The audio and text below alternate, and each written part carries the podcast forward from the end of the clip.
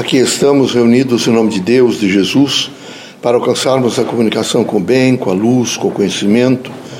Pedimos a todos os irmãos que nesse momento façam um pouco de reflexão, que meditem sobre as temáticas da vida, que procurem realmente viver esses segundos, esses momentos, essas horas, ficam dentro desta casa, no processo da prece, conversando consigo mesmo, mas conversando basicamente com o mundo dos espíritos, para alcançar o Criador. Que Deus abençoe a todos nós.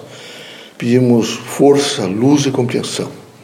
Reunidos em nome de Deus, pedimos que não nos falte no cotidiano a dimensão do Evangelho de Cristo, a força da esperança, a luz da paz. Que sobre todos os pontos de vista sejamos pessoas honestas, sinceras, sensatas, para que as nossas relações humanas sejam sempre procedentes e integradas na promoção humana. Em nome do Criador, nosso Pai, de Jesus Cristo, nosso Mestre, dos guias, amigos e protetores, damos por aberto nosso humilde trabalho. Que assim seja.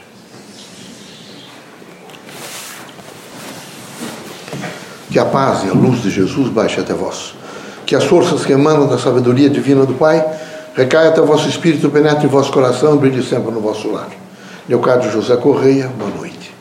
Que católicos, protestantes, espíritas, religiosos em geral, o homem, nesse momento tão trágico da humanidade, com ameaças até contra a humanidade toda, os irmãos possam imediatamente mergulhar na vossa própria consciência e perguntar se os irmãos estão compreendendo a força destrutiva e avassaladora do sistema de ideias materialista. É preciso que os irmãos todos os dias, façam perentoriamente a manifestação positiva da dimensão do espírito. Queremos que os irmãos sejam fortes, mas forte é aquele sujeito que se autoconhece e, consequentemente, está sempre a promulgar, a viver, a dizer a positivação da vida. Portanto, o crescimento através do conhecimento para o espírito. Queremos que os irmãos sejam muito felizes, mas quem é de ser feliz quando não se autoconhece? Quem pode ser feliz se vive sobre o engodo da mentira? Quem pode ser feliz se diariamente, ao invés de alcançar o positivo da vida, está sempre vivendo o negativo? Todas as variáveis da Terra representam sempre escolaridade. E nós queremos que os irmãos estejam sempre em prontidão para todos os acontecimentos.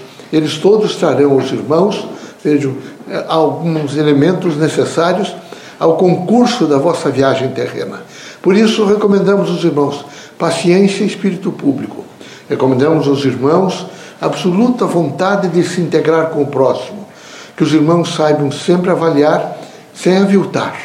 Que os irmãos saibam realmente reagir contra as coisas negativas, mas sem menosprezar ou diminuir o outro. Que os irmãos tenham coragem suficiente para viver a força do bem sem de maneira nenhuma, vejam, hostilizar, maltratar ou dizer coisas desagradáveis a outra pessoa porque pensa diferente dos irmãos. O problema é aprender a pensar e viver na diversidade. Quem vive com pensamento livre compreende a diversidade. E quem compreende a diversidade é promotor da paz.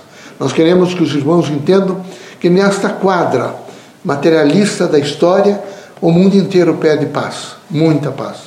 E é necessário que cada um, na sua dimensão pessoal, individual, cultural, ele viva intensamente, dizendo que é um agente da paz. Só assim, meus amigos, quem sabe evitaremos um pouco de desgraças na Terra, em vez de ilusões. Era preciso que os irmãos brasileiros todos compreendessem, veja, que liberdade sem processo de educação é ilusão. Me parece que alguns dos irmãos ainda vivem essa ilusão. É horrível pensar assim. Liberdade é uma dimensão comunicativa de ordem vertical, onde todos os dias as pessoas plantam, com uma democracia que todos os dias se aperfeiçoa, vejo, no vai e vem do fazer, do ir, vir, permanecer, ficar com a consciência do ser. Queremos que os irmãos sejam muito fortes para viver todo o contexto e o texto da democracia e para viver intensamente e substancialmente a liberdade naquilo que diz respeito ao próprio ser. Queremos que os irmãos tenham paciência e espírito público. Agora aproxima-se o Natal. O sistema materialista montou todo um cenário em torno de luzes, em torno de uma ordem material. Pouco se fala no Cristo da manjedoura. Pouco se fala naquele homem que deixou os evangelhos. Pouco se fala naquele indivíduo que representa renúncia, boa vontade e espírito público. Pouco se fala daquele homem que foi pobre, que teve poucas mudas de roupa, sandálias simples. Os representantes que se dizem de Cristo estão sempre sentados, não é, em poltronas douradas, com uma proposta mais do que assintosa de que Jesus Cristo realmente é o poder material. Cristo é o poder espiritual. Era preciso que agora, ao se aproximar o Natal, os irmãos fizessem na vossa casa o Evangelho redivivo, que fosse compreensivo uns com os outros, que não ficassem preocupados com altas comidas, com bebidas, que estivessem sempre no sentido de fazer aquilo que representa sempre o atestar a materialidade, que os irmãos atestassem o espírito, a espiritualidade, que os irmãos compreendessem um pouco mais a força do amor, e não se despojasse um pouco. É horrível viver sobre a égide desse conjunto materialista que não faz outra coisa, senão que todos os homens se transformem em soldados da morte, soldados que são capazes de matar em nome de ideias horríveis e hediondas. O homem precisa necessariamente priorizar o ser humano, e Cristo é a priorização do ser humano. Cristo não é vaidade, não é ostentação, não são de maneira nenhuma elementos de ordem material que poderão fazer a materialidade e a expressão de Cristo. Cristo estará presente nos locais mais humildes, e é necessário que os irmãos todos assim o compreendam. Há um conto russo que reproduz muito bem essa mensagem. Um dia um camponês simples pensa e imediatamente deita e faz uma prece, e tem uma dimensão transcendente com ele. Ele percebe uma voz que diz: hoje ainda estarei com você, hoje estarei com você. E ele levanta, se prepara a casa, porque é véspera de Natal, e ele quer realmente, e tem certeza que a figura que ele viu é Cristo. Ele fica desesperado, e a noite vai passando, e ele ouve gemidos e recolhe um alcoólatra que está na neve, e o trata bem, o alimenta. E assim passam as horas, o alcoólatra vai embora, e ele recolhe uma mãe com filhos desesperados, com os pés inchados do frio, e ele cuida, aquece, e eles vão embora.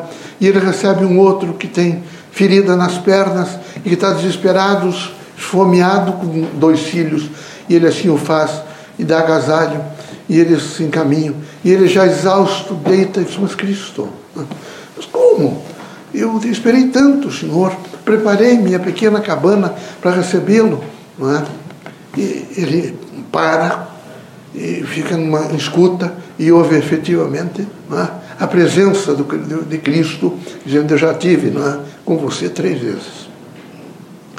É necessário que os irmãos todos vivam intensamente o sentido da humildade de Cristo, e a sua visita é permanente naqueles que optaram pela caridade, pela fraternidade, pelo amor, pela compreensão, não é? E se afastaram da vaidade, do luxo, da ostentação, que conduzem à luxúria e à destruição. Que Deus os abençoe, que Jesus os ilumine, que os irmãos sejam muito fortes, permitidos pelo Criador, que saiam desta casa curados de todos os males, seja de ordem física, moral ou espiritual. Deus seja conosco.